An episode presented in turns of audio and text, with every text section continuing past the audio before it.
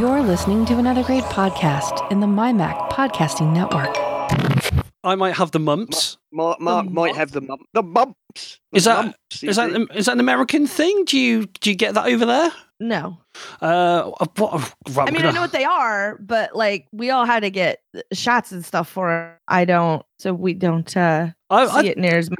It's either um, mumps or it's a blocked pituitary gland or pineal gland or something like that. Oh, yeah, yeah. Uh, lymph, be a lymph node, wasn't it? oh yeah, but the problem is, uh, if it's a blocked lymph node, I've had More cancer likely in the a- a past. blocked lymph node, if there was anything. Yeah, uh, and the last time that happened to me, I had cancer. So hey, it, it's been a fun old week. Clearly.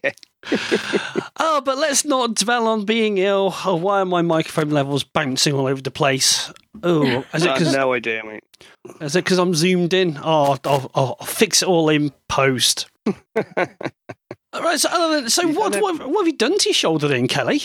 I wish I knew. This is the thing that that bothers me. So, and the reason that it's extra aggravating is because um I was having trouble with my other shoulder. So I went and um got some acupuncture and a massage and it helped a ton and like my other arm works again and everything's fine. And then um yesterday morning I woke up and I was like, did I sleep wrong on my shoulder? It feels kind of it's it's like a almost like a pinched nerve like if I turn my head to the one direction like it kind of hurts like down inside my shoulder. So I'm like, okay, well, like I'll just sleep on it, uh, you know, I'll sleep gently tonight, right? Cuz I don't want to roll over that way cuz it hurts, right? Wrong. Now it's just worse. So now it hurts even if I don't turn my head that way and I got to figure out what the heck I did wrong.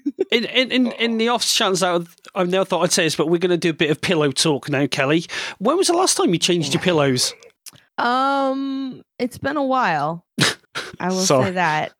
Sorry, I forget I'm 41, but I'm also a very small child.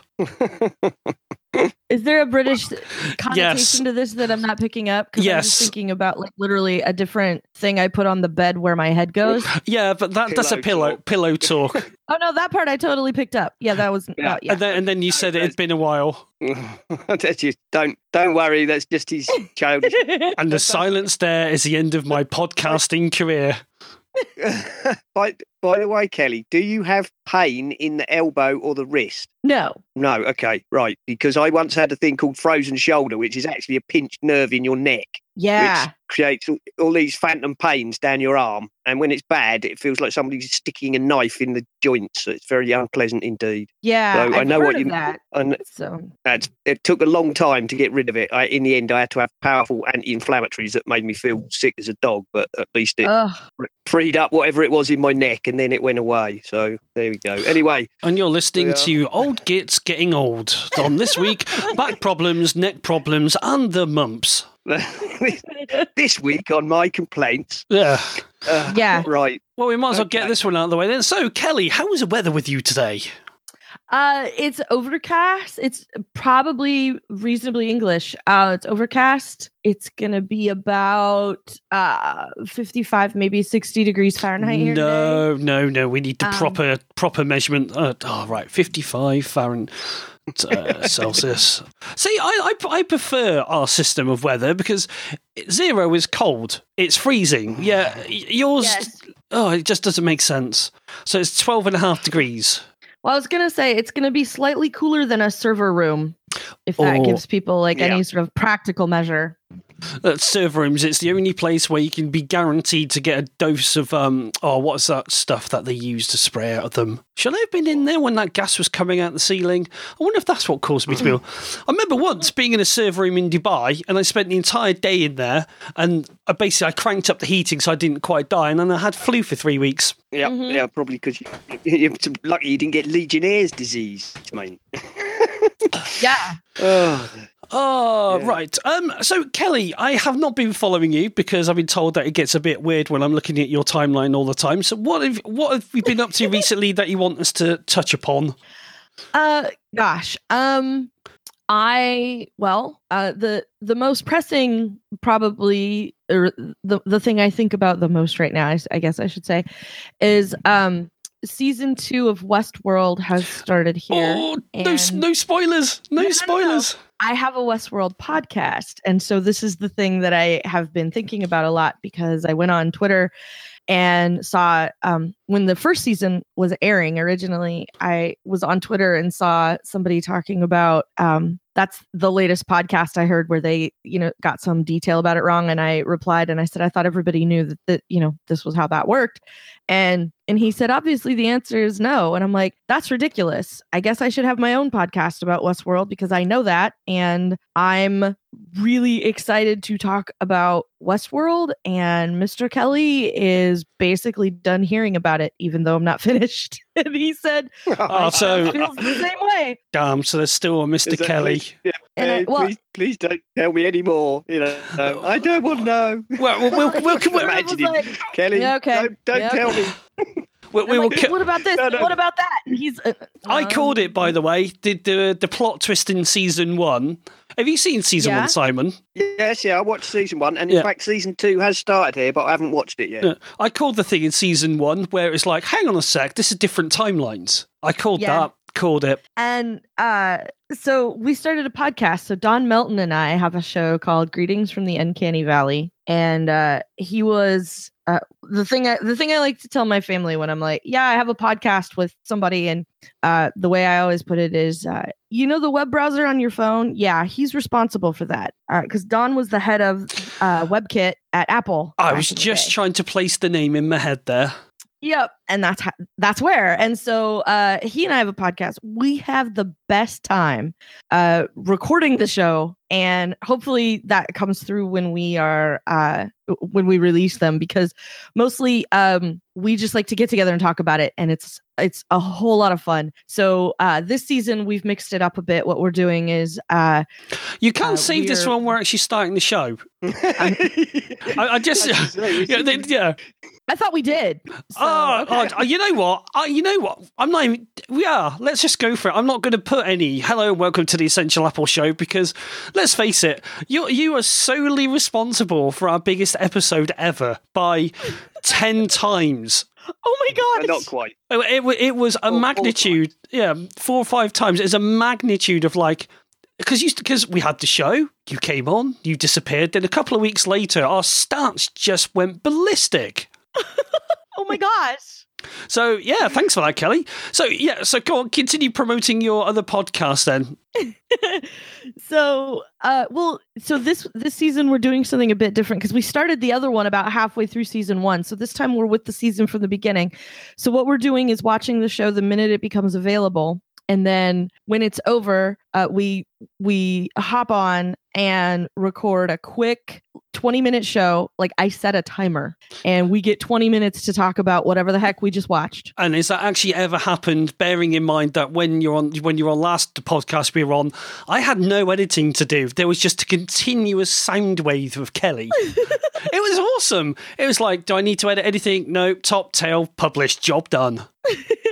Well, um, what we do is set a timer so that we keep it kind of constrained. So we make sure we like only really hit the big stuff. And it's like the initial reaction show. And then later in the week, we do an episode where, like, now that we've talked about it a little bit, maybe read some theories online and get together sort of some, you know, gotten the chance to sit through it a little bit more and, and watch for some of the smaller things that you kind of lo- lose the first time through because you're just sort of trying to watch for everything that's going on at the same time. So uh, we're doing two shows a week there. Um, this is basically forcing me to up my editing game. And uh, so far, we're only one episode into season two. It's been a lot of fun. So, with um, with without giving any spoilers away, how Uh-huh. are you ranking season two so far? Uh, Admitting it's only one episode, but did it sort of have that thing where it grabbed you like episode like last year's? Because last year's episodes had the same thing where oh I don't understand what's happening. Oh, there's all these unresolved plot points, or at least that's what we were getting here in the UK, and it was sort of like it really felt like online journalism had forgot about season long story arcs. So does does Mhm. the second series sort of pick up from that a little bit? Uh, it's very similar in that um, you are watching, you know, 10 movies over 10 weeks and um and i think one of the things that i'm interested in in season 2 granted we've only we're only one episode in but one of the things that has been interesting to me is that um because season 2 builds on season 1 they don't have to spend a bunch of time on like here's who this is and here's their deal and this is why it matters and you know this is how they have all these relationships with all these other people like we sort of have all of that already and so they're picking up all the plot line from where the last one left off. And the other thing that is really nice in the US anyway is that season one was 10 episodes, the end. And that's a thing that um, HBO tends to do often is a much uh, shorter season. Lots of other shows, network television, it's 20 or 24 episodes, make a season. And when you have that much time to fill, you end up with some filler. oh, blimey. D- Designated Survivor on Netflix being a very, very good example of that. Yes. So, um, one of the nice things about about this is that it's lean and mean. Um, like you know, every episode, a lot of stuff happens. You know, there's like maybe one big thing that you remember that maybe resonates throughout the rest of the season, but there's always like smaller things that are happening, and then all of a sudden, you know, a few episodes down the line, like it jumps off. You know, all these little clues that you were getting all along, all of a sudden, like that's the headline later on, and one of the things I've really enjoyed about it is that it takes for granted that the audience has a lick of sense and isn't holding everybody's hand and walking you through with flashing neon signs about what's going to happen every episode. And that's part of where uh, Don and I sort of fell into it was, you know, um, you've given me an answer or like a payoff to a particular plot line, but that payoff is now just making me ask 25 more questions. And that's my favorite kind of show. It's always like the polar opposite of something like what was the shambles of a film I watched the other week? Uh, Alien Prometheus. Oh, Oh, oh, dire. Ow. Yeah.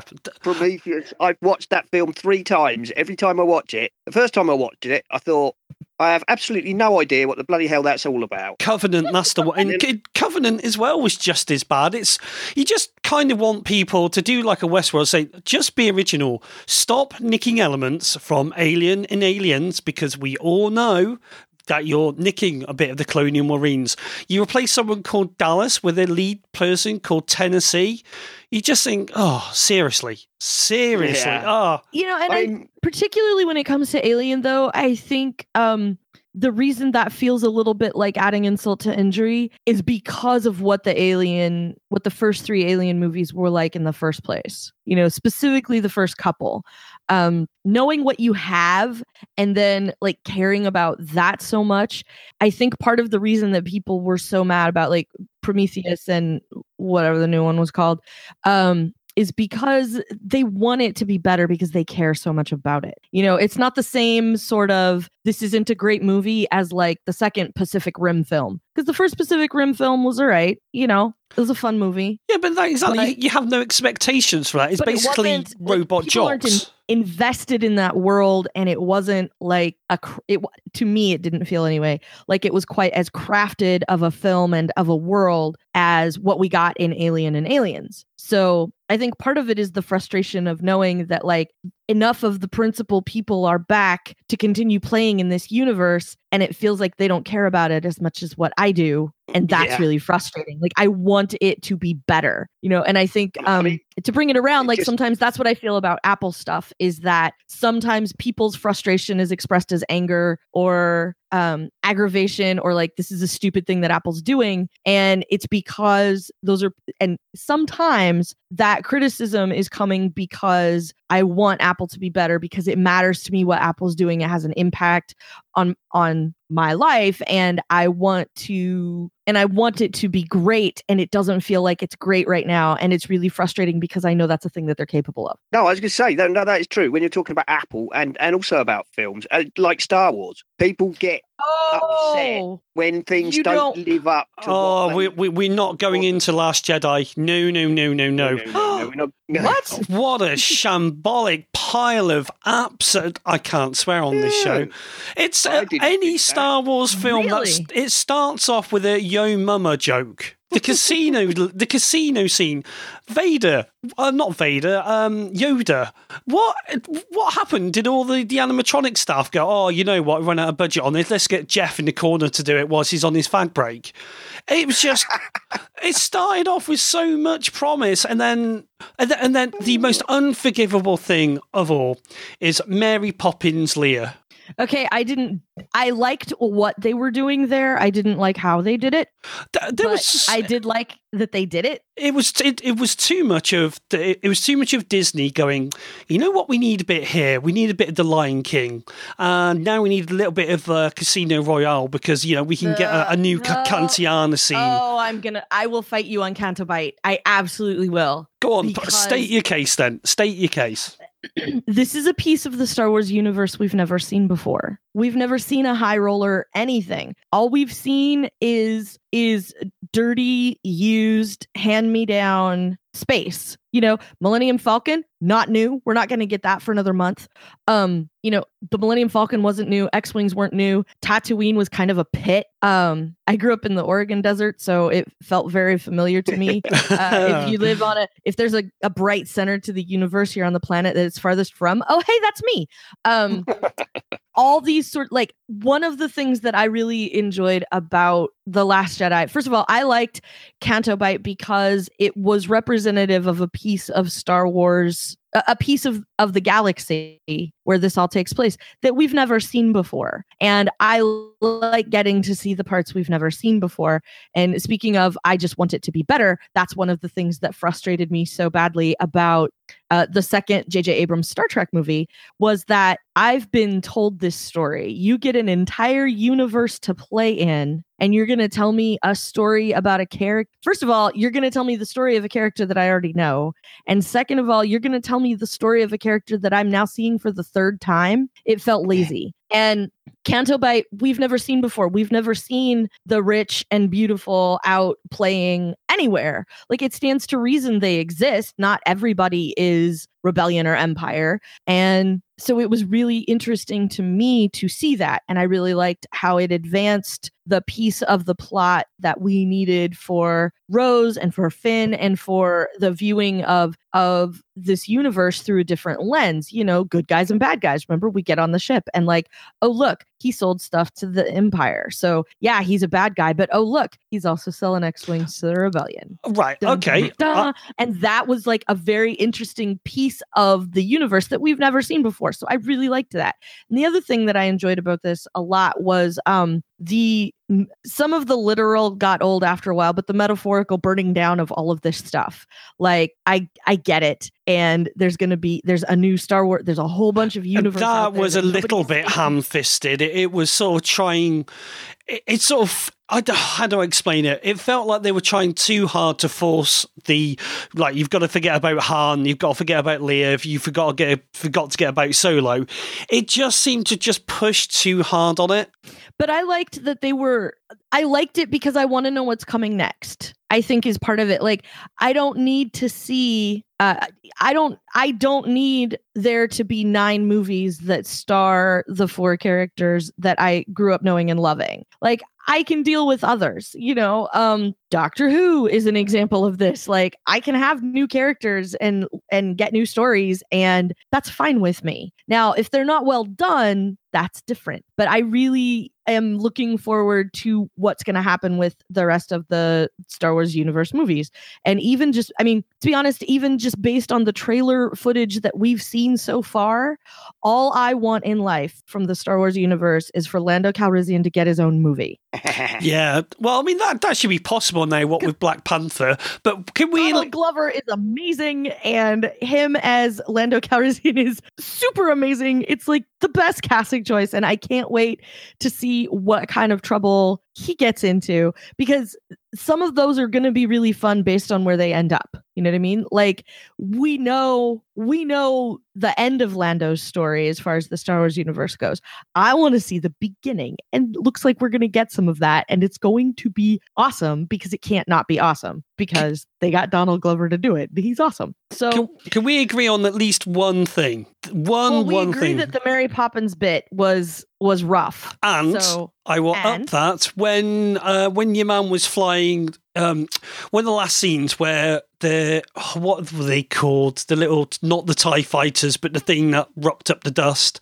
Um, Oh yeah, yeah, that scene there where the things on the salt planet. Yeah. that's the one. So all of a sudden, if the cannon fires, it blows blows off a wing and it's melting things left, right, and centre. Yet somehow it doesn't have the same effect when you pilot right into the middle of it and fly right into the big, massive cannony thing. How does that work? It's like it touches you and it melts the outside of your um, TIE fightery doodah thing, but yet you can fly straight through the middle of it. if that is not a plot point, I don't know what a, a plot hole. I don't know what is. Well, he didn't fly straight into it. He did. I mean, he was. he, was goes right about to the middle of it. He's actually in the middle of the laser beam thingy. It seemed like he was on the on the bottom edge of it because it was up off the ground a bit because they were trying to get to the door. So in my mind, that was that was all it was was that he wasn't high enough, and so he was gonna get up off the ground and bail into it was what was gonna happen, and that he was like below sort of the the critical range where it was you know screwing up the other fighters because that's why it was only the stuff up off the ground that was having that was being affected by flying in front of it. So to me, that was how it. I wasn't trying to fill anything in. That was just how I understood it. Yes. Oh, I was just about to say the ultimate insult. Then you're saying like, oh, typical fanboy, typical, typical Apple fanboy, justifying everything because they can. Mm-hmm. Well, and I wasn't, it wasn't I meant like that. Fill it in. That was just how I read it, and so that I didn't. It. I didn't have an issue with it for that reason. I just went, oh, because it is pointed. It is like up off the ground a bit. It is pointed a little higher because they want to make sure they get the entire. All right, door. then. All right, one more for you. One more. Snoke can see everything. Oh, oh, yeah, we can do spoilers now, can't we? We might have to put a spoiler It's- tag in this, Simon. It's been long enough. I think Yeah. You can you can watch this movie in your house legally. So I'm pretty sure we're not giving anything away. I love the way you tacked on legally at the end there, as if to say, who would go and do such a thing and watch it Well, illegally? You can go on iTunes and rent it this minute if that's a thing you want to do, and you don't have to go anywhere to do that, or you can buy a disc or whatever. So the the thing about Snoke, where he sees everything and then he dies, mm-hmm. that again, I kind of see I it. loved it. Uh, uh, Okay, you know why though? because because I felt like it gave us I felt like it was an underscore because stick with me on this. Because Rey is from nowhere. All she wants in life is to know who her parents are and it turns out that it doesn't matter who her parents are. It matters who she is. And that's the thing that's important. And there was So definitely a rock sound clip waiting to be played at that moment. I liked that. I mean, if that's the way they were going to go with it, I liked that. And so I sort of liked the um the idea of like it doesn't matter who Snoke is, it matters that like this is the mayhem that he's created and that there's like, you know, fallout and aftermath and all this. And so I really so I sort of liked the the idea of of oh and like Snoke that you know everybody's had all these theories about for a couple of years now like nope it doesn't matter. He is from nowhere. He is of no consequence. And I somehow that was a thing like I was totally fine with it. And I really liked uh I really liked how he went out. I thought that that was very interesting because he does he does think he knows all and thinks he sees all but what he saw he was misinterpreting. Ah, then this takes us all the way back to what was it, episode three, in the actual birth of Vader, where he sees um, Padme dying and screaming, and that's a whole misinterpretation thing. I remembered no something. what you're talking Oh about. The- no! Do you not remember? Episodes of Star Wars start with episode four. Oh, of course. Sorry, sorry. Momentary slip. Um, Touche. What it does take us back to is episode four, which is what I told you is true from a certain point of view. Ah. And- That's where Snoke is coming from. He sees the resolve. He sees that Kylo Ren is gonna do what it, it is gonna do exactly what he wants. He knows that there's a killing on the horizon, and he knows that Ben is gonna do it. And he knows that this is that, and he knows he thinks he knows exactly what's gonna happen. The problem is he's wrong about the target. And to me, again, the part that I filled in, the part I filled in was that not only was he not only was Ben doing this, but he was successful at hiding it from Snoke, who was the one behind the force time calls these two have been having the whole movie in the first place, right? So I liked I liked that because it felt like to me it showed that Ben was a lot more powerful and a lot more force adept than maybe we thought in the first place. He's not great at dealing with it, you know, obs, but I liked I liked that he could do it and that he could hide enough of it from Snoke that Snoke didn't see it coming, but also that he showed enough of it to Snoke that Snoke thought he was absolutely just playing along and being compliant when it turned out that the exact opposite was the case. So I felt like that was informative on a couple of fronts. Again, head headcanon. This is what happens when I get to watch a Star Wars movie. this is what happens when, when Kenny is left unsupervised with nothing to do. Well, I I got to see I got to see Last Jedi four times in the theater opening weekend. That's commitment. That I is- don't. It was Star Wars. I don't. I don't screw around when it comes to Star Wars. so, um, I I enjoyed it very much. And like as a as a smaller piece of a larger tale, I thought it was a lot of fun. And one of the things that I really enjoyed about it was uh, that it felt like sort of the end of the old stuff and the be and a way to jump off into a whole bunch of new stuff. Yeah, And I, I felt that as well. can't wait to see where that goes because I know some of the names of the people they've they've invited to come play in this universe and it's an entire universe and I'm super excited to see where it goes. I can't I'm going to be sad about episode 9 forever because it was supposed to be Princess Leia's movie. She was going to get her her film, you know, Han Solo got one, Luke Skywalker got one, and 9 was supposed to be Princess Leia, now it can't be. And yes, every time I watch The Last Jedi, I tear up a little bit when she's on the screen because I can't help myself. And I but I still can't wait to see where where it goes, where it ends up, how this story is going to expand and how the universe is going to expand because it's a place I've spent a goodly portion of my life and I want to continue to go there and I want to see what other people's takes on it are. And so, just to wrap this up, then, you have you watched it on your Apple TV at all to try and talk about something Apple in the last twenty nine minutes? um i have and uh and uh, but like uh bleh, i was going to talk about 4k um the the 4k pieces of it uh i mean the whole thing looks beautiful on my apple tv uh i have and i have uh some if if you look in certain places there's a variety of versions of the original films that are available to you and i've watched some of those on the apple tv as well and i enjoy them very much uh, and i uh, sometimes the navigation is a little rough on the apple tv i'm not Uh, uh, super into Have you well? Have you Um, used the YouTube app? That is horrible. It's like yeah like nobody from YouTube has ever used an Apple TV ever and has gone, know- "Oh, this is how it should look like." people you know and that's one of the things that sort of irks me about the apple tv is uh, i want it to be great. This is exactly what we what we were talking about to start with. Um i want it to be great and i feel like the people who are doing development for the apple tv not nearly enough of them have actually sat down with someone who does not develop something for the apple tv and tried to get that person to use the thing that they developed on the apple tv Yeah, because if they had they would know that regular people are going to go this is too hard i can't figure anything out i'm just how do i take apps off my apple tv I mean, YouTube is a prime example of where they have Uh-huh. completely screwed up. It's because th- I get what they're trying to do. They're trying to, you know, uh, link across content and you know show other videos that you might be interested in. But it's sort of so when you've got a video playing and you pull down on the remote, do you push back up to go back into the video or do you not touch it? Do you wait, let's say 10, 15 seconds for the screen to suddenly pop back into the foreground? It's it, it just feels so incoherent and i just don't understand why nobody is like you said it just feels like it's been made by designers to go ah right and the amazon amazon aren't going to escape this wrath as well because that's just as bad. And you kind oh, of think crap.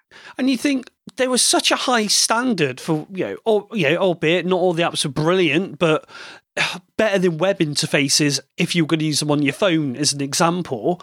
And you're going to think what sort of workings have happened with apple to say we're going to let you use a web front end on a device that is designed to do just the opposite? It's designed to have native apps not just be anything more than a clunky um, web front end if, if that makes any sense. Well, I think the other part of it is the fundamental user interface is different on an Apple TV.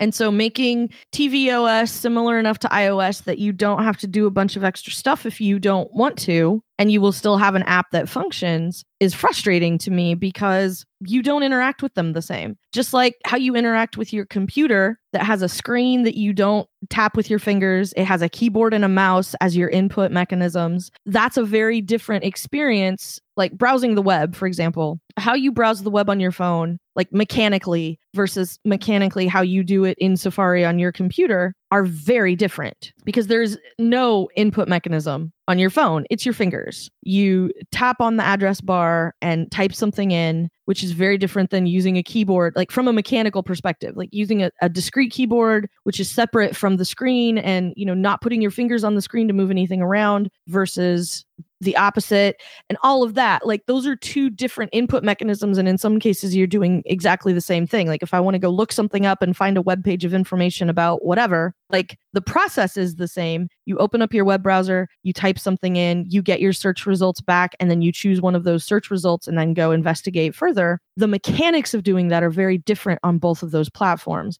and the mechanics of doing anything on the apple tv are very different than they are from either Mac OS or iOS. And I don't know that there's enough awareness about that necessarily as as much as there is like, well, we have an app for the Apple TV now, check. And I find that sort of aggravating because it doesn't seem like those people are actually using those apps. And like, I mean, I could get I could forgive YouTube a lot if they would let me just turn off that stupid autoplay.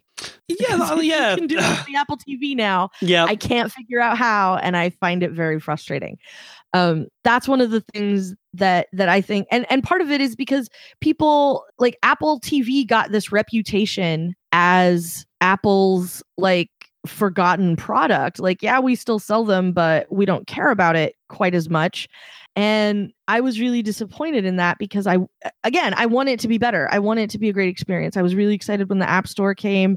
I'm glad there's finally a 4K version. They were only a year later on that than they really needed to be since they didn't change anything else. Um, I mean, that worries me in itself. It because it, it it's sort of signposting in a way what they've done with the HomePod. In fact, they've released something that's almost quite there, but it's not quite the finished article. So with the Apple TV, why was there? Why didn't 4K come along sooner? And there's probably a myriad of technical reasons, like maybe HDMI specs or something like that. But yeah, there's starting for me to be a bit of a simmering sort of thing with Tim Cook that we're starting to see a concentration on how long can we bring a product out for versus the ruthlessness of Steve. And I know, I know, I know, we shouldn't compare Steve to Tim, but we just seem to be entering into that thing where things last a little bit longer than they should, apart from the, oh, this is a segue, the, um, the airport stuff, which has finally been nixed. Now, I wish the airport stuff had been, had been old yellered ages ago there's really there there was no excuse for them to continue to sell that stuff in its current state. It needed something. Yeah, whatever it was. Um and one of the reasons that that sort of confused me is because um Apple hardware was one of the first to take advantage of some of the new networks. So, um, you know, they're all 802.11, but they started adding new letters to the end of them. And, you know, A and B and G and N. And, you know, there's a C, I think, even. AC um, now, isn't there as well? AC, right. So. AC, yeah, it's the, the new one, isn't it? I mean, when yeah. B, G, N, AC, I think. Yeah. So Apple was one of the first to take advantage of uh, G, fast one, and Apple was one of the first to allow you to have uh, to to connect to five gigahertz networks as opposed to just 2.4 gigahertz networks. And Apple was one of the first to build support for 802.11n into their hardware. And so to go from that to yeah, we're still going to keep selling you this thing which could probably use an update every once in a while. And I don't mean it needs to be an entirely new shape. I don't mean it needs to be, you know, pointlessly added on to, but I felt like it needed a brush up. Like people I know who use Apple networking gear uh, have talked about like yeah you know the the application doesn't really get any updates it doesn't get a lot of attention and so it always sort of felt like the apple networking hardware was neglected and that's disappointing as well um one I, of the things that I think is a challenge, though, for Tim Cook is that a lot of this stuff is is hitting maturity. Like, you know, it was a fundamental shift to go from a phone that didn't from a phone with a really basic camera to a phone with a camera that could shoot video. And it was a fundamental shift to go to the processing power necessary for something like Apple's assistant lady to work, to work at all before you even get to the details of like being able to send that information to a server that can crunch the data for you and give her something to say back to you or um, being able to recognize women's voices, for example, which Siri was the first assistant I was ever able to talk to that could pretend to understand what I was saying. Um, It'll take a of whole lot more than machine learning to get inside your head, Kelly. this isn't even as far as inside my head. This is being able to hear my voice and and go, those are words. I know what to do about that. Um, I mean, do you use Siri for anything more than setting timers and saying call Mr. Kelly? I use it constantly. Um, I ask for weather information. I ask for uh, um, how long is it going to take me to get to a place? Uh, and the directions come up, and it, it, she'll tell me it's going to take 20 minutes or it's going to take 40 minutes, which is important information. Um, there, I I I text people constantly from it. Um, See, the, I- the thing that I do all the time that I didn't realize people didn't know about was that you can tell her to call someone on speaker. Ah, no, I didn't know that. I've I've been getting used to saying ahoy hoy, call someone using WhatsApp or FaceTime audio or FaceTime, but Yeah. I didn't I didn't know. So, what is the command to get onto speakerphone? It's just, uh, hey, lady, call Mr. Kelly on speaker. And when she does the dialing, she will automatically do it on speakerphone. And I usually start a call that way because, like, oh, I need to call this person before I forget. So I start the call, but like my phone is charging on the end of the counter or it's sitting over there and I'm like washing dishes or something. And then I can finish up what I'm doing and then pick up the phone and take it off speaker. And so something like that sometimes is, um, is a little easier Yeah, or um, I use reminders constantly. Remind me in an hour to do this. Remind me because I remember now, but not when I need to know. yep. And so, uh, you know, remind me to call this person before that place closes. Remind me this is a thing I need to do. Like whether I add a time to it or not, just being able to capture that information easily is super fantastic as far as getting So- it done. Is Siri the only cylinder sort of service you have in your house? Do you have a Google or an Amazon or a Cortana? No, uh, I have an Echo Base and a couple of dots. Um, so I use the A Lady a lot, thanks to Jeff Gamet for having a good way to talk about her, but not actually turn her on when people are listening. Um, so I use A Lady constantly. I don't use for as much home automation junk as I do and configure and fight with in my house. Uh, I, I don't do any of it in HomeKit because I got I was trying to get things set up in HomeKit so that I could tell my phone to do some of this stuff. And it told me that in order for Mr. Kelly and I to both get to boss around the hue lights, one of us had to set up the house and then the other one had to invite the other person to the house. And I'm like, no, I live here and he lives here, and you should be able to figure out, Apple engineers, that not everybody lives alone. This is a pain in my neck. Uh, I, I don't think I said neck at the time. Um, and I'm mad about that. And I'm not going to invite somebody who lives here to their own house. No. So I don't HomeKit any of my stuff. Uh, and that's why, because it was going to be stupid. And like we we tried to get it set up and there's certain stuff that one of us can do because we set up the house and certain stuff the other person can't do because they were only invited and it's dumb and See, now- maybe that's changed that is isn't that though exactly what we're talking about? The, the same thing where no, well you know, and it's possible that may have changed it's just that i got mad and i have enough troubleshooting to do with all of this stuff in the first place and i just couldn't add the layer of apple nonsense to it at the time But that's, but that's just so a case that just smacks of the of the same thing. If no one Yeah. actually sitting down in a real world set, setting, you know, Mhm. the same as the same as the Siri remote, which we all know is bloody awful. No, I've tried. I've Ah. failed, but I've tried. Well, in, in my case, I, I'm not a big fan of Siri anyway. But I mean, the the thing is just awful because when you pick it up, you always seem to pick it up the wrong way round. There's no Mhm. indicator on it of to you know which, especially if you're sitting in a semi-dark room, you know, you pick it up and you, uh, there's no there's no differentiation between the Nope. menu On the new version, there is a button. the new version Yeah, implements put a a nipple. around one of the. They put a oh, ring that's around one so of much them. better. Well, actually, apparently it is. The very fact that one of the buttons, I think it's the probably Siri, but it doesn't matter.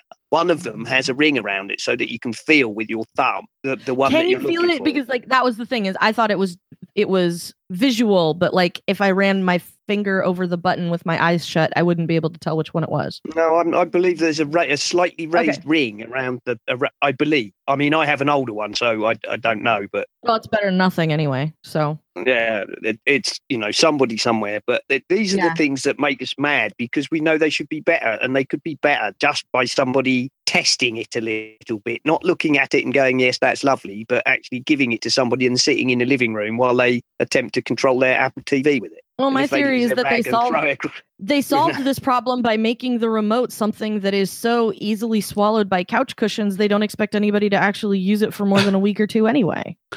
Oh No, yes, true. the, the amount I- I of mean, times I it's like, had where is it gone now?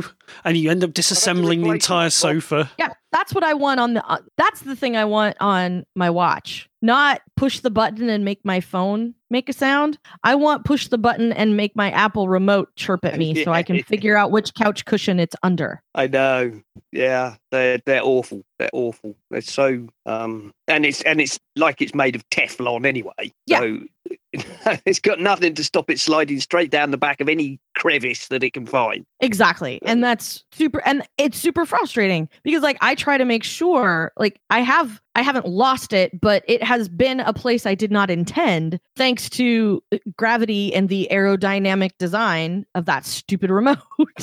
yeah. Well, well, another So, feature like, that's I've gone to pains to make sure like I'm not going to set it anywhere near the you know the gap in the couch cushions because I don't want it to end up in the gap in the couch cushions and yet it will still Make manage to way there. disappear because like I I set it down and it's super slick and and it's God. aggravating. Yeah. well, a- another feature The that's thing I will say about it is that as long as I've had my Apple TV, I think I've charged the remote twice. Yeah, there, there is that. The charge lasts a very long time. That It's is- just ages. Yeah. Well, another sort of bit of kit that's been discontinued is 3D Touch. So, Kelly, is that well, something? no, it hasn't. No, no. That's well, oh, sorry. Yes, it's go it, the a rumor from Ming-Chi. I'm going to change my mind now and then contradict myself in two months. Chi Kuo. It said that 3D Touch might be going away, and I've been doing a little bit of reading for once on the article, and it just seems to be it either needs to be on every Apple device or not at all. Because I've suffered from this. my friend's got an iPad Pro, and some of the 3D gestures that I do on my phone, I can't do on the iPad, which you sort of understand why. But then it's like what people do. We always go to lowest common denominator of, well, I might as well just tap everything and forget that it exists because it doesn't exist everywhere. Is it something that you use at all, Kelly? I use 3D Touch constantly. Uh, I use it with the phone app. I use it with the messages app. I use it to share apps with other people. Um, I have a number of other apps that have implemented it in interesting ways. And so I use it tons. Uh, I really like it. And what I, I didn't read the whole article. I sort of glanced through it. And when it came out, because I was like, what do you mean 3D touch?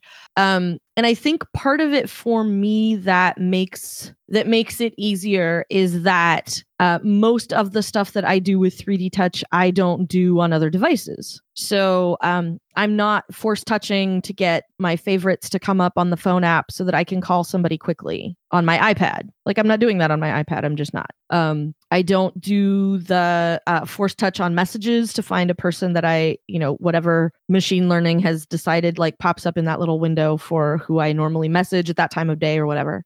Um, I don't generally try to do that on my iPad because if I am using messages on my iPad, I opened it up and I'm talking to somebody, you know, through some other like for some other reason. It's not like, oh, I just remembered I have to message this person. Um, the biggest thing that I was doing between a, a device that had it and a, and a device that didn't was Touch ID because I had uh, until this last Christmas I didn't have an iPad that had Touch ID. Thanks, honey. And um, so about once or twice a week for ages now because I got Touch ID with my 5S. I would go and I would hit the button on my iPad and leave my thumb there and wait and not be able to figure out why it was still showing me a passcode. Wonder why it's not opening. Yeah. Yeah. Why didn't you? Oh yeah. Um. So I don't have that problem anymore, which is nice. Um. As far as touch, like 3D touch goes, um, I feel like that's a thing that's too big a deal for it to disappear because it's still a thing that you can do on the iPhone 10 you know for as as different as the 10 is from other stuff um 3d touch is great. You can 3d touch the flashlight which i think is awesome. That is Uh, you can nice. 3d touch camera to flip to to flip between like camera modes which is also really cool. Um i just feel like it's it's right click on your phone and i feel like that's too big an opportunity for apple to let it go. So i don't think that's going to happen. Um that i just i feel like it's um uh i feel like it's him say, being like i haven't had a headline in a while so i'm just going to go say something that's going to Yeah. work up a bunch of people And if you and I will do this article one day because I'm sick to death of ever going renowned analyst Ming Chi Kuo, Ugh. and it's like he gets all right. Yeah, he gets stuff right occasionally, but that's because he heads it, hedges his bets and says, "Oh, they're going to get rid of t- Touch ID. The next version of Touch ID will be better." Well, hang on a Mhm. sec. That's just called covering your bases, and all right the and so you know he's he's only renowned because everybody keeps talking about what he said and nobody's nobody's rerunning the article you know when 3d touch shows up on the next phone nobody's going to be rerunning the article where this article where he said oh it's dead you know and you know i i i feel like there there needs to be a little balance as far I as that the other- goes. The other thing is because it, you know everybody seems to think that he is you know the Delphic oracle, and so they they all you know Ming Chi Kuo says and all bow down. But if you read what he says, for example, what he says is Apple's 3D Touch may be going away in the Mhm. next iteration if they decide to use this club cover glass uh, technology. Mhm. Now, he's not actually said very much. He's saying it might because using 3D touch with cover glass technology is more difficult. It might right Apple might drop it, but at the same time, he's not saying they will. He's just Mhm. so he, he kind of can't lose because if Exactly. they say, "Oh well, we decided to put in the effort to make it work," he'll go, "Well, I never said I never said it was going away. I said it might go away because right doing it with cover glass is more difficult than with the current technology."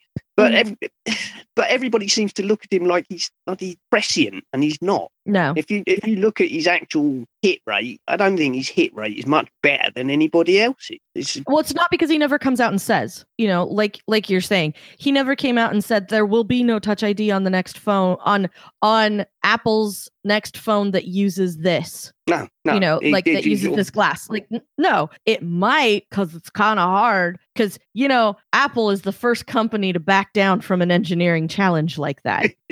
yeah, you know apple gave us 3d touch in the first place and so that i have a hard time with stuff like that for that reason you know somebody got something right on accident 10 years ago and now we're supposed to hang breathlessly on every word that comes out of them from now on and i just which i find it very you- frustrating because i don't find a lot of value in rumor mongering personally. No, now no, that's nor very I. heard is very different from you know what would be awesome Yeah, would be if they leveled up 3D touch in this way, if they leveled up Face ID in this fashion. Uh, you know what? That would be awesome. You know what? That sounds ridiculous. Let me let me tell you why.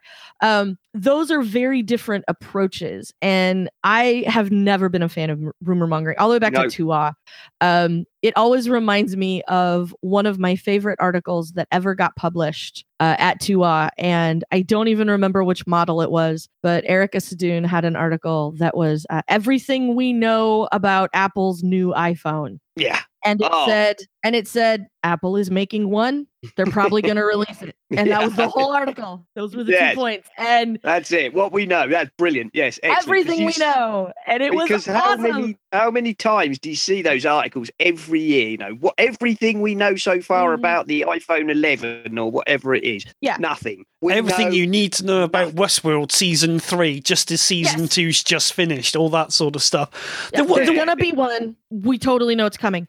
And uh, people were s like, people were mad, and I thought it was awesome. I'm like, I just want to run this article every year, like Yeah. from now on. You know, every June, every Just every like, again. yeah, like just about the time the rumor mill cranks up, we just need to run the same article again. Um, Yep. it was my favorite, and and y- you know, even when we think we know what Apple's gonna do, we don't always know. And like for me, that's kind of fun. It's like movie spoilers, you know, and how everybody watched episode seven and kept quiet about it that whole first weekend and even you know into the week so that people who went into the movie were able to were able to enjoy it. And i like to go into movies that way. Like i enjoy not knowing everything about the film before i go in and see it. And i enjoy getting to be surprised when apple trots something out on stage. You know like when steve jobs walked out on stage with that manila envelope and pulled a laptop out of it Yeah.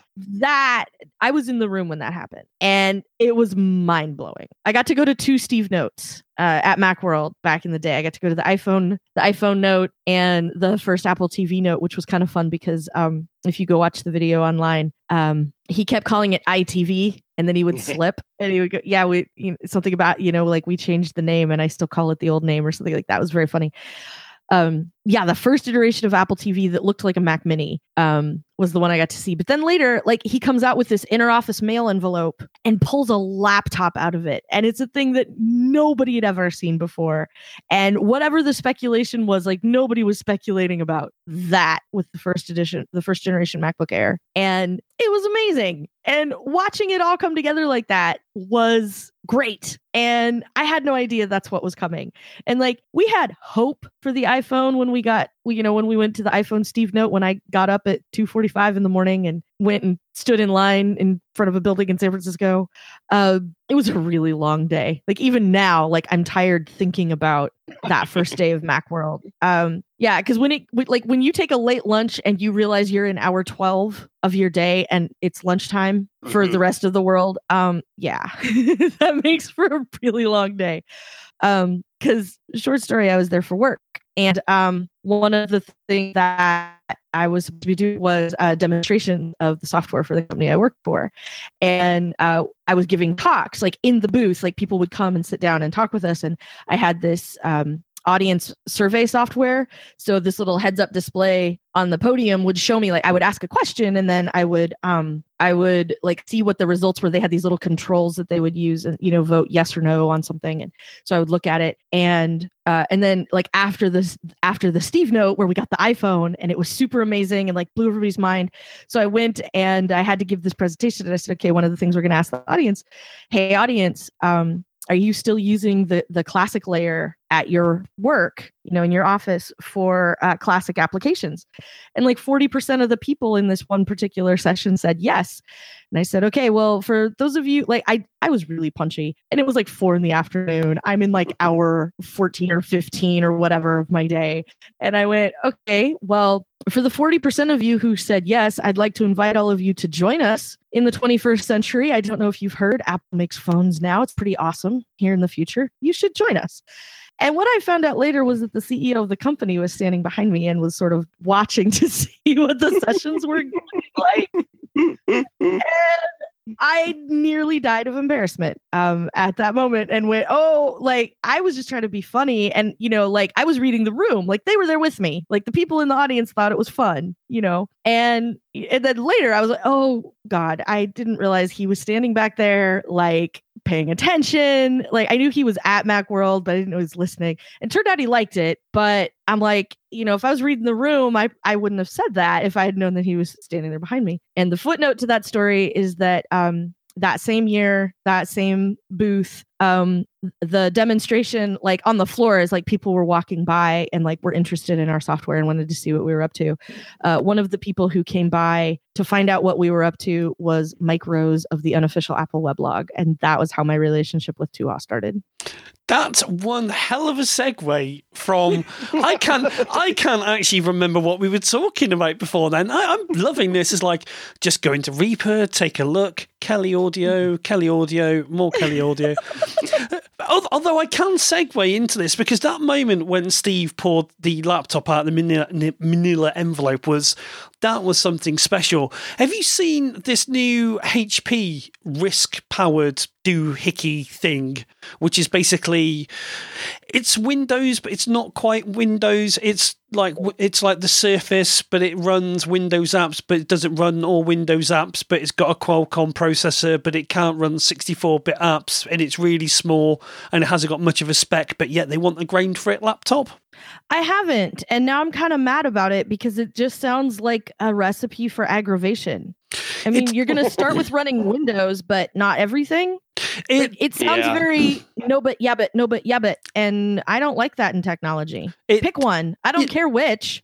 well, and I don't what, even care if it's a decision I agree with as long as you just commit to something. Like, just I know. pick it. we, when we when we first heard about it, it sounded quite interesting. It's um it's uh, it's uh, a Qualcomm Snapdragon powered uh you know convertible tablet see, laptop I'm thing. listening. And now you add 27 asterisks to it, and I quit listening. uh, and then it's like and it runs Windows 10 and it's got you know 24 hour battery life and it's uh, got an LTE always connected connection and so we're going right okay this is sounding quite good and it's a Yeah. thousand and it's a thousand dollars okay that's quite a lot for something like that but even so fair enough I don't know if it's if it's got LTE built in. Like that sounds pretty awesome. I mean, Yeah. and then that was all all great. And then the next week we had a re- we found a review saying I tried the new Intel, you know, the the Qualcomm uh, thing, and boy did I miss Intel. And the biggest kicker was, yeah, it doesn't run 64-bit Windows apps. You're, it's like, and that's like right. So now you've just committed another Windows RT cock up, haven't you? You just shot yourself in the That's foot. te- well, and it and the problem is that making that sort of decision is just making it harder for end users to understand what's actually wrong. Yeah. You know, like it's a 64-bit app is not a thing that a regular person who's trying to run a piece of software is going to consider as they troubleshoot. And that to me is the thing that's frustrating. I've done a lot of software support in my life. I still I do software support to this day as a matter of fact. Um uh both personally and professionally i'm it for my family and one of the one of the frustrating things about it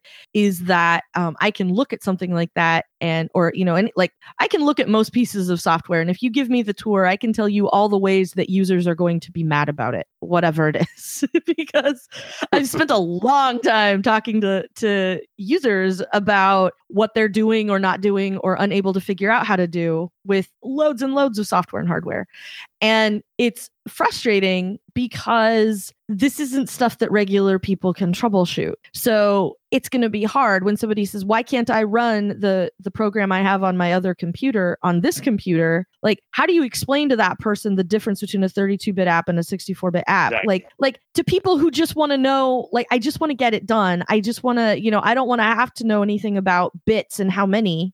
Like, that seems like a bad decision. And to well.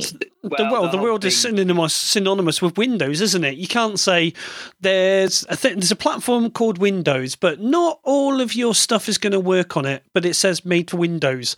Ah, yeah, it's this is for that version of Windows. This is this version of Windows, and Simon nailed it. It's the Surface RT. In theory, was a damn good idea.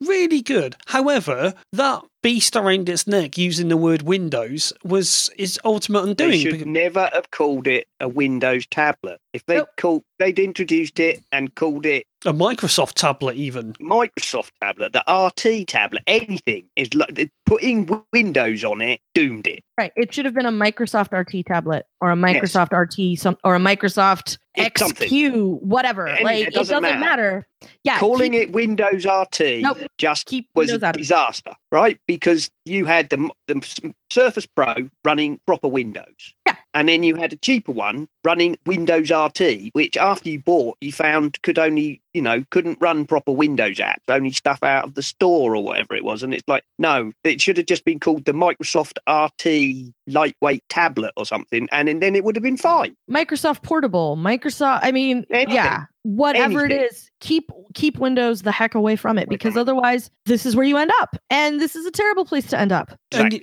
but yeah, somehow Android gets away with it. But then again, uh, it's Android. Uh, sorry, Android Well, users. Android, Because because you can get Android It tablets almost that feels like that was a conscious branding decision on Android's part, though. Yeah. At this point, like it's it's almost like they don't care. yeah you know and and uh, to a certain extent they don't because if something if you have an issue with your android phone who do you call for help Uh, I, I've actually once, no fair plays, I had a faulty Gugust um, Pixel phone, and uh, it was a. I- In fact, Kelly, next time you're on, I will go on at arm's length about just how diabolical it is every time I go to an Apple store.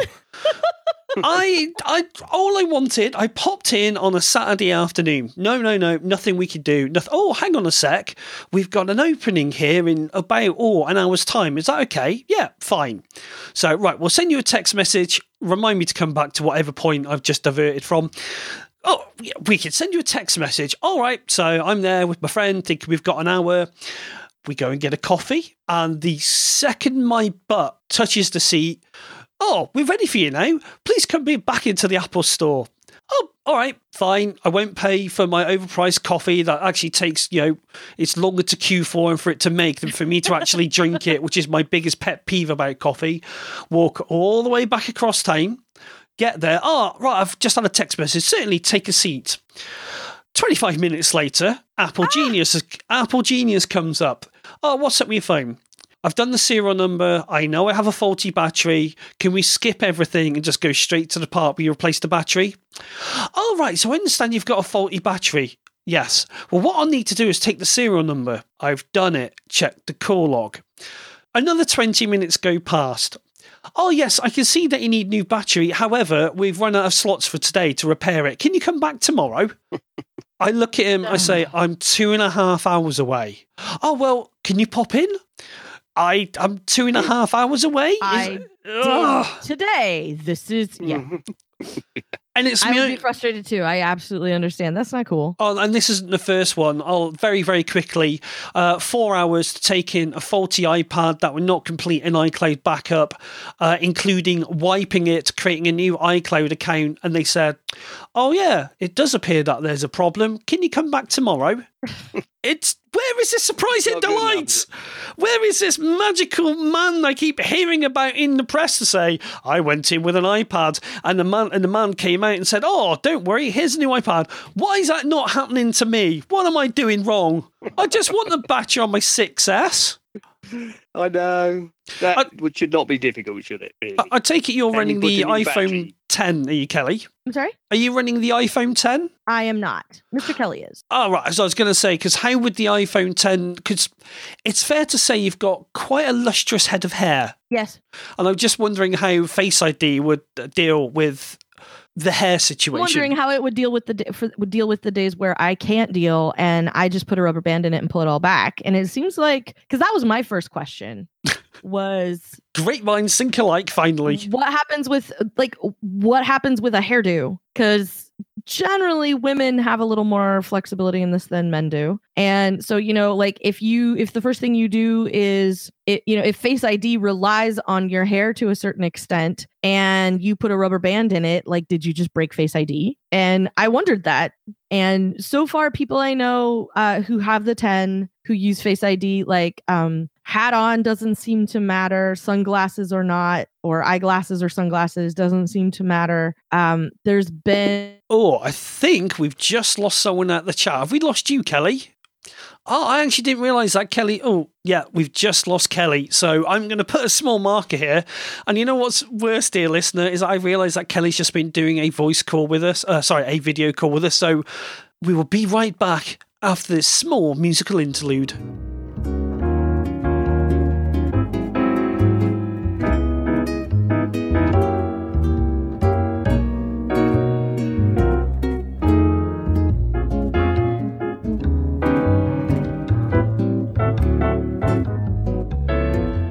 I heard a da donk. Are we? Are you back there with okay, us, Kelly? about Yes, there we go. okay. Okay, can we can we uh, just do the walking robot transforming into a sports car? Can we fit that one in, and then we'll do the iPhone 10? I'm a bit lost because I don't because I lost Kelly mid run, and I've got to apologise, Kelly. It wasn't until you disappeared I realised you actually did a video call with us. I wasn't meaning to. Oh, there we are. Then. Yay! It's not just me who gets it wrong. I feel justified in my life. Woo! um, right. Sorry, Kelly. What was the end of that story? Because I, I I'm a bit lost now. Well, I was just talking about um you were tell- talking about uh, Apple Store service. Or lack Most of. of it. Yeah. Yeah. Oh well, it, it wasn't a very interesting story. It's just excuse excused me to have a bit of a rant. That was to be honest. Um, it was just you sounding off on your favourite. Apple- yeah, but it's like, uh, oh, when you're there and you go to them and they make you. And what really Breathe. grinds me, what re- sorry, Kay, what Breathe, really winds me up? No, I will not breathe until this rant is finished because I'm there. I'm talking to a man in a shop who's got an iPad and he makes me call Apple to then say, oh, well, you need to go into an Apple store. I am. I'm calling you using their phone. God dang it. And then I go back to them and say, Oh, yeah, you want to go see Jeffrey over there? He might have a spot. Hi, Jeffrey. Da, da, da, da, da. Oh, have you called our phone line? Get stuffed.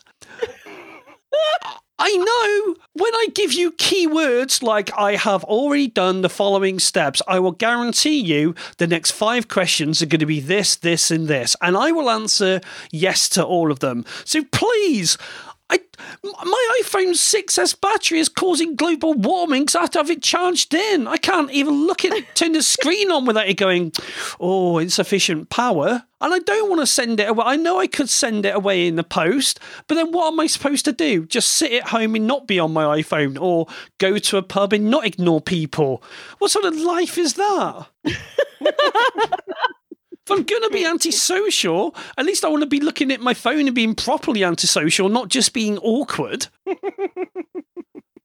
Simon, robots, what was all that about? Uh, right, right. Okay, yeah, this is. Oh, robots, they're the ones who work in the Apple store, asking me the same blinking questions. Just uh, I found this on I found this on Digital Trends, um, and I have to put it in because it's just so cool. Really, uh, it's a giant walking robot which transforms into an electric car. Uh, for real, this is real. The guy built this. There's videos of it. Um, I mean, apparently it's about uh, four meters tall. I think you said. Um, it.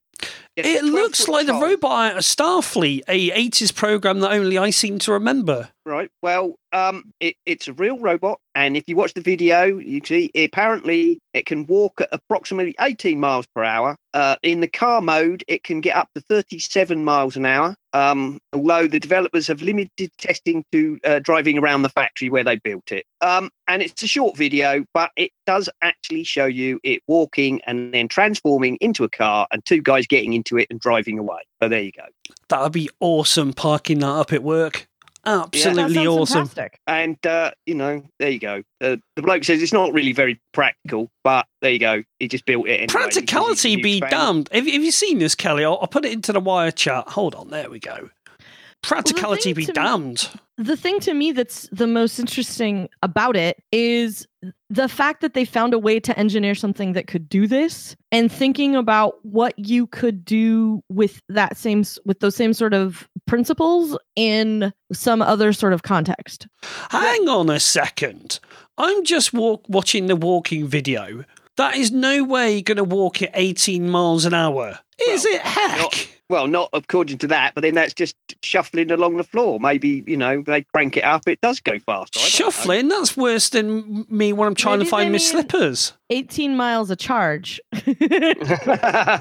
well, they say maximum walking speed is 18 miles per hour. That's what they claim. They don't show Right. it walking at 18 miles an hour, but that's not the point. The point is it actually transforms into a car and they get It in does- it and drive away. it walks a tall and also can be a car it, and it's all the same thing like yeah good Yeah. enough for me That's um pretty cool. That's all, you know. thinking about like what sort of engineering has to go into this so that it has two very different modes of transportation and making all of that work and of course it looks like something straight out of anime um i really i i like the idea of what engineering something like this could could entail for other for other sorts of tech. And that's the reason that i think it's very cool. Because being able to take something that that uses one mode of forward motion and then uses a, a completely different mode of forward motion like that seems like a really interesting problem to have solved. And now that they've solved it you know it's one of those things where like the way that something like that can get applied is going to be really unexpected later. And i'm really curious to see where this goes um, and the, the guy who's developed it said really the point was to try and a is to just build a transformer because he loves the whole concept and how how could you actually make that work in real life which he has done and that he would like the you know it to inspire other people to uh, you know work on similar problems so yeah, but sometimes you don't have to invent something for a reason. You just invent something just because. I mean, a lot of the inventions in the world that escape me right now were accidental inventions. I, I really Yeah. this I you're laughing and I'm trying. I don't know why. no, I'm i'm laughing because you said it escapes you right now because the one that i always think of is post-it notes Uh, I was for some reason I'm thinking of salt, but that might just be because I'm absolutely starving, and I know that salt wasn't invented. But you know what I mean when you invent something like insulin. Was that the one? Or Yakult, that sort of probiotic drink, which is actually from the enzymes of elephant poo. is it? How nice. Thank you for that. Yeah, well, i've always i've always wanted to know that mark.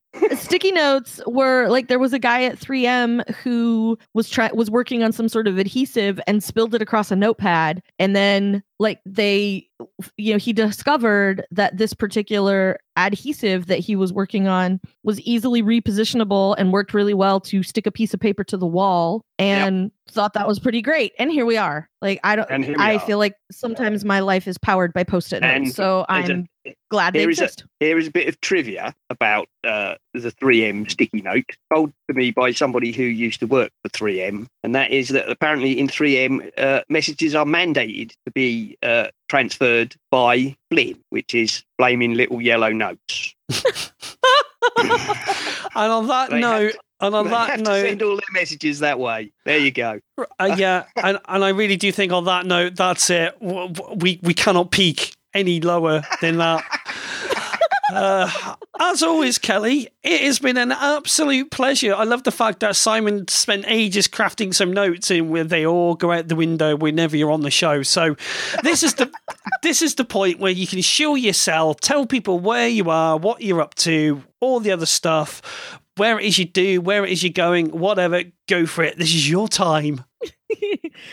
Uh, you can find me over at the Incomparable Network, where I occasionally pop up on some of the other shows, but that's where uh, my podcast, Greetings from the Uncanny Valley, is uh, hosted. And uh, like I said before, we talk about Westworld. Uh, Don and I talk about Westworld kind of a lot. And you can find all of it there. You can find me on Twitter. You should find me on micro.blog as Verso. And aside from that, uh, you should probably look at appcampforgirls.com, I was hoping you were going to mention that. an organization I work with uh, where uh, we teach iOS development to girls going into grades eight and nine. And it's super duper fun. We are in four cities in the United States this year, and uh, we would like to be in more. We would like to expand internationally. And I would like to come to all sorts of places around the world and help build App Camp for everyone who wants it. So uh, you can make that happen. Another thing that I will tell you is if you write in, we just started this. Uh, if you donate to App Camp for Girls and you say that uh, you heard about App Camp for Girls through the Essential Apple podcast, uh, we have a special goodie that we will send you in the mail. And you might also get a reply from Kelly, like I never have when I was trying to hunt her down to come on this show. I knew oh, we'd he's get so there. wounded by it. He's so wounded by that, Kelly. I filled out the form. he has me on the show. Like I haven't been mad about this for a while, so we should have Kelly come back on the show so I can bring it up and rub it in. Well, when, well, it just goes to show that you know when you're after a, a- a- an internet legend like you are, uh, you know, it, it just makes it. You know, we've had some good people on this show before, but Kelly was too good to come on the show. I even I was the second person to ever fill out your feedback form on your website. I There don't. I have. I've been on the show every time that you've invited me. Yeah, I know. I'm just for the record. I I I really like getting to talk to you guys. I, I don't like rolling out of bed at 6:30 Sunday morning, but I am glad that I did. Thank you, Kelly. It is much appreciated. App Camp for Girls is an absolutely stunning um, venture as well. There's so much positivity, uh, positivity that comes out from it, and it's not. It's. I'm quite a cynical person. I don't usually go for this whole. It's about empowerment, but in this case, it is good to see. You know, when you came on last time and you basically broke our records for the singest, longest segment ever by a guest. Uh, that's the whole point of the show is to get people on to talk about you know things that they love doing and things what they're passionate about. And yeah, I think you pretty much tick all the boxes. You've got your Twitter, which is at Verso. Is that still the active one that people can get hold of you at? Yeah. And give, just give us that link to that micro.blog one more time. It's at micro.blog slash verso. Uh, if you if you sign up for microblog, uh, you can find me there pretty easily. Uh, I've been looking at this actually, and I was going, yes, I've been very, very tempted. But is it any good? I love it. Awesome. And I used It to work. gives me it gives me a very um app.net slash uh OG Twitter sort of vibe back before um back before it all turned on us. Um, uh, like people talk about stuff that's fun and interesting and useful and uh, you can have like a reasonable amount of conversation it's pretty great Excellent. Again, Kelly, in all seriousness, thank you very much for coming on and giving us your time, especially so early on the Sunday. We really, really do appreciate it. And uh, yeah, we will have you back in, well, whenever you can fit us in with your mega busy superstar lifestyle. Simon, if they want to get hold of you, how can they do so, good sir? Uh, well, of course, the best way to get hold of me is to uh, reach out to me on Twitter, where I am at Serenak, and that's S E R E N A K. Or you can email me at essentialapple at serenak.33mail.com.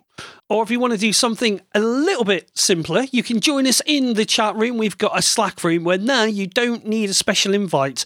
Just go to bit.ly slash EAP underscore Slack, and that will be in the show notes at the chapter point here. If you look at your devicey, screamy thing, even though we do it each week, and we're pretty sure that nobody uses chapters, but if it's good enough for ATP, it's good enough for us. right, and until next time, cheerio, everyone. Goodbye, all. You can say goodbye, you know, if you want, Kelly. be excellent to each other Awesome. Indeed. Oh, brilliant. That was brilliant. Thank you, Kelly. It's always fun to have you on. I, I must admit, I've been looking forward to this one for the last couple of weeks. after i sent a message in a panic Well, but yeah, but you, oh you, god it's not this sunday is it okay yeah, you, you wouldn't believe that sometimes we've had like guests lined up and we- it's our setup has been working fine, and then the gods decide to curse us and go, "Well, Simon can't hear anyone. I can't. I can only hear one person at a time. We've got we've had feedback. We've had every single imaginable problem." oh yeah i can imagine um Don and I are using Discord to record, and it's awesome. I think we do you turn off the things like um, echo cancellation and AGC. I think it is. Oh yeah, like yeah, disable all that crap. But but the beauty of it for me, because I'm the person who edits our show, is that um I don't have to split the tracks Oh, so you, because you get a track per person. we both sound well, we both sound awesome on one track. So I just pick the one that sounds a little better. Sometimes it's me and sometimes it's Don. And I just edit the one because it does. I mean, we interrupt each other a lot, but we just sort of leave it all in. So I don't have to split both of us out. Yeah, Like if I'm gonna if I'm gonna cut anything, I'm gonna cut both of us like as a as a unit. I'm just gonna take that whole hunk of audio out anyway. So um I leave all the interruption and everything in and I I don't worry about it all that much, at least in the middle. And it's great. Like I don't have to split the tracks anymore. I do all the editing in Ferrite on my iPad yep and brilliant program. and it's and it's done. Like that's the only reason we can do two shows a week is because I don't have to go through near as many gyrations now that we've gone to Discord.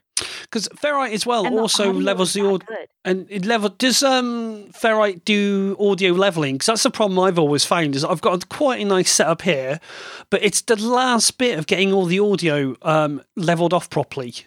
Um, there's some automation. Like under track automation, you can make a pass. Uh, and I think there's a, a levelator in there. Um, what I have found is that at least with Don and I, for the most part, we end up um, level wise we end up about the same so i don't have to worry about it quite as much and so um, the only thing i end up doing is um, because i haven't found a good ftp program for my ipad because um, i never needed transmit and now that i actually need so i never bought it and now that i actually need something i can't get transmit anymore can you not use uh, workflow and push it up some way like that I don't know if workflow does SFTP, which is what I need. Uh, um, yeah. In order to get stuff up on the incomparable servers.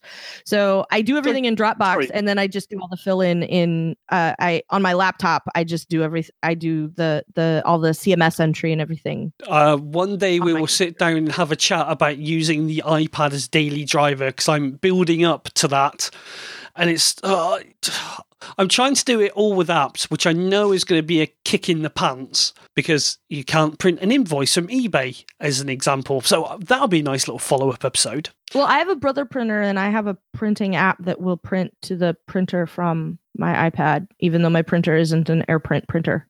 Ooh, what's that called? Um, Brother Print and Scan, I think. Okay, I'll have a look out for that. Well, I guess that's a good place to end the after show of the podcast. So, um, so oh well, there we are. So, uh, John, over to you. Cheerio. With the travel season rapidly approaching, it's time to refresh your luggage. Let's get some new luggage that's great for travel, for air, for car, for bus, for boat, for train, for paddle steamer, that's good for technology, that's good for the weekend, a general purpose rolling luggage that will go in the overhead compartment or fit easily into any vessel upon which you are traveling. The company is called Hex. That's H E X. The product is the Carry On Roller. C A R Y O N R O L L E R. Website is hexbrand.com. H E X B R A N D dot C O M. Cost in the U.S. is $200. This is a rugged piece of rolling carry on luggage with the wheels and the handle attached to it. So it goes everywhere and it looks great. There's no way to know that it's got your personal technology in it. Looks like a fairly generic olivey green color. It has a two strap khaki canvas handle for lifting it up and a slightly more cushioned end handle when it's in its roller mode. So let's lift up the long arm. Okay, snap that in place. Two full size wheels on the bottom, a good skid rack on the part that lays flat, and then underneath also a stabilizer so it's always standing up. It's very well protected. This is actually a premium piece of luggage for technology as well as personal gear. It weighs seven pounds, which is over three kilograms, so it's not lightweight. It's durable. It's meant to last. It has just the right amount of pockets and compartments. For instance, when you're opening it up and you unzip these zippers, there's another zipper, and that leads to a full size 15 inch compartment for a full size MacBook Pro. Let's put mine in there. Let's see if it fits. Just a second. Setting it down. Yep, it slides right in there just fine. Then there's space for your iPad, phone, your chargers, your cables, a magazine or a newspaper, room for all your clothes for the weekend or a short trip, modest style and design. Like I said, it does not call attention to itself in any way. I've got two air trips coming coming up, one in June and one in July. I am going to take this on the plane with me. I'm not going to put our doggy in it. I'm going to take it with my own stuff. I think I can probably get, oh, easily two, three days worth of stuff, plus my personal items and technology and maybe a light pair of shoes in there. It's fairly spacious, but it's not big if you can understand that it's not massive, but it's well designed. The sides are both soft and rugged, meaning they're not going to collapse on you like a typical duffel bag. I think for $200, which is a lot of money for a straightforward piece of luggage, you will have this for a very long time. I've used products from Hex brand in the past for my iPad, coding stuff to work and to school. So let's get the dimensions. In centimeters, that's 56 centimeters by 31 centimeters by 28 centimeters. So it's not large, but it is ample in size. The Hex carry on roller. If you see me rolling it across the airport, Tucson or San Jose or Portland, please stop me and say hello. Back next week with more Nemo's Hardware Store. We are part of the mymac.com podcasting network, where you can find such excellent shows as Guy and Gaz on the MyMac show, Tim and David on the Tech Fan show, the Three Geeky Ladies, the geekiest show ever, uh, the excellent Bart Busschots with his Let's Talk, the Club Nintendo, and many, many more. Hello and good evening. This is Gaz for the MyMac podcast. And we know you have your pick of high quality downloadable audio content, and we appreciate that you choose ours. Quite right, Ode Bean. This is Guy, and we're here to say that the MyMac podcast is the right choice to make. Intelligent, cultured, and downloaded by only the finest and most educated people. Indeed. In fact, we restrict our delightful missives to only those best suited. Guy, I can't go on with this. Who kidding? The MyMac podcast is probably one of the most accessible shows about OS 10 and iOS there is. Gaz, we're trying to up our reputation here. Oh, shut it. Listen, folks, tired of tech podcasts that talk over your head and go on too long, taking themselves so seriously, you'd think they were the ones making the product? Then you should listen to the MyMac.com podcast. At least three good chuckles per segment. If my math is right, that's about 10 laughs per show. Right. Because three times three is ten. Sometimes I really wonder about you, Guy. No need to wonder where to find the podcast. Just go to iTunes and search for My Mac, subscribe, and jump into the fun. You know, we're part of the Stoplight Network, and there are a lot of important people there. Well, we did say we hardly know anyone important, though there was that time I was less than 30 feet away from the Woz, and I could have sworn we made eye contact. Most likely, he was having stomach cramps. Well, that would explain why he was doubled over at the time. Check out the Stoplight Network and the MyMac.com podcast. Enjoy it. Over a